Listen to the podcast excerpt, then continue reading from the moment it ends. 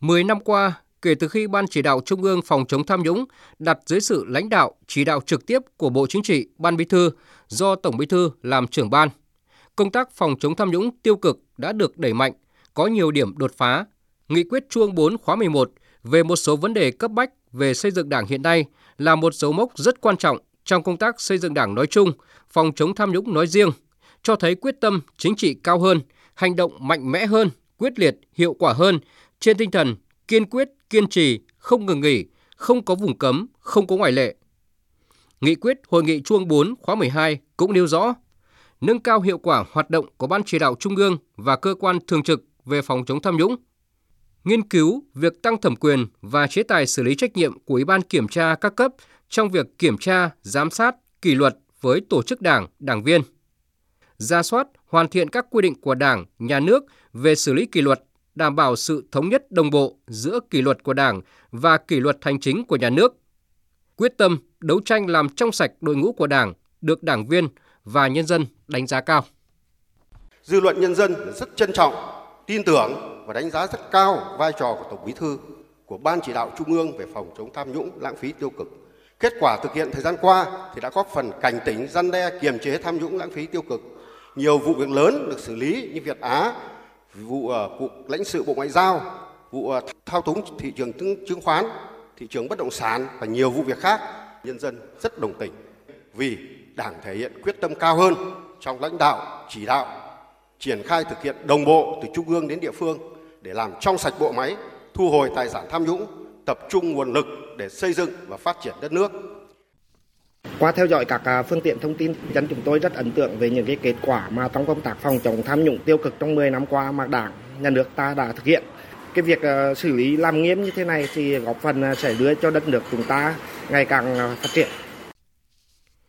Trong 10 năm, cấp ủy, ủy ban kiểm tra các cấp đã thi hành kỷ luật hơn 2.700 tổ chức đảng, gần 168.000 đảng viên, trong đó có hơn 7.390 đảng viên bị kỷ luật do tham nhũng. Trung ương, Bộ Chính trị, Ban Bí thư, Ủy ban Kiểm tra Trung ương đã kỷ luật hơn 170 cán bộ cấp cao diện Trung ương quản lý, trong đó có 33 ủy viên, nguyên ủy viên Trung ương Đảng, hơn 50 sĩ quan cấp tướng trong lực lượng vũ trang. Riêng từ đầu nhiệm kỳ đại hội 13 của Đảng đến nay, đã kỷ luật 50 cán bộ diện Trung ương quản lý, trong đó có 8 ủy viên, nguyên ủy viên Ban chấp hành Trung ương Đảng, 20 sĩ quan cấp tướng trong lực lượng vũ trang.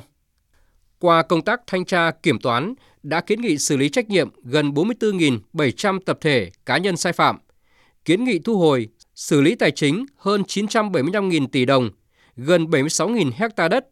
chuyển cơ quan điều tra gần 1.200 vụ việc có dấu hiệu tội phạm để điều tra xử lý theo quy định của pháp luật. Theo Tổng Bí thư Nguyễn Phú Trọng, trưởng ban chỉ đạo Trung ương về phòng chống tham nhũng tiêu cực, từ thực tế công tác phòng chống tham nhũng tiêu cực đã rút ra kinh nghiệm hoàn toàn đúng cả về lý luận, thực tiễn và đường lối. Đó là công tác kiểm tra của Đảng phải đi trước một bước. Cứ có dấu hiệu là Ủy ban kiểm tra có quyền vào kiểm tra. Các vụ án, vụ việc đã được xử lý nghiêm minh nhưng cũng rất nhân văn. Tài sản thu hồi lớn, kỷ luật xử lý vài người để cứu muôn người. Tổng Bí thư Nguyễn Phú Trọng khẳng định, cái lớn nhất vẫn là củng cố, tăng thêm niềm tin của nhân dân đối với Đảng, Nhà nước và cả hệ thống chính trị. Công tác phòng chống tham nhũng ấy rất là kiên trì, rất là nhân văn, có lý, có tình, làm rất có bài bản và hết sức thuyết phục. Tôi nói là kỷ luật về đảng làm trước, kỷ luật hành chính làm tiếp theo, rồi hình sự làm thứ ba. Gần như thành lý luận về cái phòng chống tham nhũng của chúng ta rồi đấy. Như trước kia làm tương nó không được như thế đâu, tương đối dối. Thành một cái bài học, thứ một cái quan trọng nữa là để một cái bài học chung để răn đe cảnh tỉnh cảnh báo những người khác đừng đi vào cái vết xe đổ ấy cái này nói mãi rồi chứ không phải là thích thú gì đi kỷ luật đồng chí đồng đội của mình thậm chí rất đau xót nhiều lần tôi nói rồi nhưng mà phải buộc phải là nói như bác hồ là thôi cắt bỏ một vài cái cành cây nó sâu mọt để cứu cả cái cây chứ nếu không ấy, nó lan ra thì nó rất là nguy hiểm nghị quyết và quyết tâm chính trị của Đảng đã được thể chế thành luật, nghị định, thông tư, tạo hành lang pháp lý vững chắc và chế tài nghiêm khắc để cán bộ không thể, không dám, không muốn và không cần tham nhũng. Ban chấp hành Trung ương, Bộ Chính trị, Ban Bí thư đã ban hành hơn 250 văn bản về xây dựng Đảng, xây dựng hệ thống chính trị và phòng chống tham nhũng. Quốc hội đã sửa đổi, bổ sung, ban hành mới hơn 300 luật, pháp lệnh, nghị quyết. Chính phủ, Thủ tướng Chính phủ đã ban hành hơn 2.000 nghị định, quyết định. Các bộ ngành, địa phương đã ban hành hàng nghìn văn bản quy phạm pháp luật để kịp thời góp phần phòng ngừa, ngăn chặn và xử lý tham nhũng tiêu cực có hiệu quả. Phó giáo sư tiến sĩ Đỗ Cảnh Thìn, Phó Viện trưởng Viện An ninh Phi truyền thống, Đại học Quốc gia Hà Nội nhận định. Một trong vấn đề rất quan trọng, đòi hỏi phải thực sự liêm chính. Trong những vụ án vừa rồi, xử lý hàng loạt những cán bộ sai phạm, tôi cho rằng là và cũng như dư luận xã hội cho rằng các cơ quan tư pháp này rất bản lĩnh, rất công tâm, rất liêm chính và họ cũng có nghiệp vụ rất cao. Đấy cũng chính là giúp cho củng cố cái niềm tin à, của nhân dân đối với đảng, đối với nhà nước, đối với các con bảo vệ pháp luật và làm cho cái cuộc đấu tranh chống tham nhũng của chúng ta dù khó khăn, còn nhiều gian khổ nhưng nhất định sẽ phải thắng lợi. Thế nhưng, thủ đoạn hành vi tham nhũng tiêu cực rất đa dạng, phức tạp và biến tướng, ngày càng tinh vi, khó phát hiện. Nếu như trước đây, tham nhũng chủ yếu là tham nhũng vặt, nhận phong bì, lợi ích vật chất nhỏ, tính chất riêng lẻ, đơn giản, manh muốn. thì nay, cùng với sự phát triển của nền kinh tế thị trường, tham nhũng đã biến tướng, khoản tiền tham nhũng ngày càng lớn hơn, hành vi có tính cấu kết, nhiều vụ có tổ chức, có biểu hiện nhóm lợi ích, lợi ích nhóm, ngày càng chặt chẽ, khép kín, có sức mạnh lũng đoạn các quyết sách của cả tập thể và tổ chức. Lợi ích mà tham nhũng hướng đến không chỉ dừng lại ở vật chất nữa, mà còn phi vật chất, không chỉ diễn ra trong khu vực công, mà còn trong cả khu vực tư, có sự móc nối, câu kết chặt chẽ giữa người có chức vụ quyền hạn trong khu vực nhà nước với doanh nghiệp. Những vụ việc vụ án như AVG, Giang Kim Đạt và đồng phạm Phan Văn Anh Vũ mới đây nhất là vụ Việt Á cho thấy rõ điều này. Không chỉ tham nhũng, hành vi tiêu cực còn đa dạng, tinh vi, phức tạp hơn, biểu hiện trong tất cả các lĩnh vực công tác, đời sống chính trị của cán bộ, công chức, viên chức. Điều đáng lo hơn cả là hiện nay sự suy thoái, tự diễn biến, tự chuyển hóa, quan liêu, tham nhũng, lãng phí trong một số cán bộ đảng viên trong các cơ quan có chức năng phòng chống tham nhũng đã bắt đầu xuất hiện và ngày càng gia tăng. Đó cũng là lý do phải bổ sung nhiệm vụ phòng chống tiêu cực và hoạt động của ban chỉ đạo cùng với nhiệm vụ phòng chống tham nhũng. Ông Lê Thanh Vân, đại biểu Quốc hội khóa 15 tỉnh Cà Mau cho rằng có thể chế tốt nhưng để phát huy và thực hiện đúng các quy định thì giải pháp căn bản nhất là phải làm tốt công tác cán bộ, chọn nhân sự đúng tầm, có năng lực tư duy, có tâm trong sáng vì việc chung chứ không cục bộ địa phương, lợi ích nhóm. Giải pháp đó là phải xây dựng được một cái cơ chế mà như Tổng Bí thư nói đấy, không thể không muốn và không cần và cái giải pháp đấy phải tập trung vào uh, tiêu chuẩn cán bộ đặc biệt là cái chức danh lãnh đạo. Để làm sao ấy những kẻ tâm không trong sáng nhìn vào đó mà thấy rằng mình không thể với được. Bởi vì với đấy được ấy là lưới pháp luật sẽ sờ đến. Phải trừng trị thích đáng những kẻ nào không ngang tầm về tư duy không ngang tầm về đạo đức nhưng mà vẫn chui sâu leo cao phải trừng trị thật mạnh. Nhiều chuyên gia cũng cho rằng chống tham nhũng tiêu cực là công việc đòi hỏi sự thống nhất từ trung ương đến địa phương.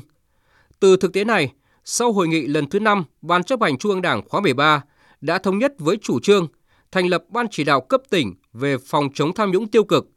thì thành phố Hà Nội là địa phương đầu tiên cụ thể hóa nghị quyết. Tiếp theo đó, nhiều địa phương đã và đang thành lập Ban chỉ đạo theo đúng tinh thần của đề án. Đây được xem là một trong những giải pháp căn cơ và hữu hiệu để khắc phục triệt đề tình trạng trên nóng dưới lạnh. Bởi không có giải pháp nào nhanh hơn, tốt hơn để chấm dứt tình trạng này bằng việc giải quyết vấn đề tại chỗ. Tổng Bí thư Nguyễn Phú Trọng, trưởng ban chỉ đạo Trung ương phòng chống tham nhũng tiêu cực nhận định, ban chỉ đạo cấp tỉnh sẽ mở rộng phạm vi hoạt động của ban chỉ đạo Trung ương, đáp ứng yêu cầu sát với thực tiễn của từng địa phương, tạo ra một bước tiến rất quan trọng, đưa cuộc chiến chống tham nhũng tiêu cực lên một tầng nấc mới theo đúng tinh thần trên dưới đồng lòng, dọc ngang thông suốt. Tổng Bí thư Nguyễn Phú Trọng nhấn mạnh. Lần này Trung ương còn quyết định thành lập Ban chỉ đạo Trung ương phòng chống tham nhũng cấp tỉnh. Khi chúng ta thành lập Ban chỉ đạo phòng chống tham nhũng cấp tỉnh, cấp thành phố mà lần trước tôi nói là cứ anh nào trong Ban chỉ đạo này mà vi phạm xử lý trước. Phải chọn người cho đúng, quan trọng vẫn là công tác cán bộ. Nó liên quan chẳng chịt với nhau.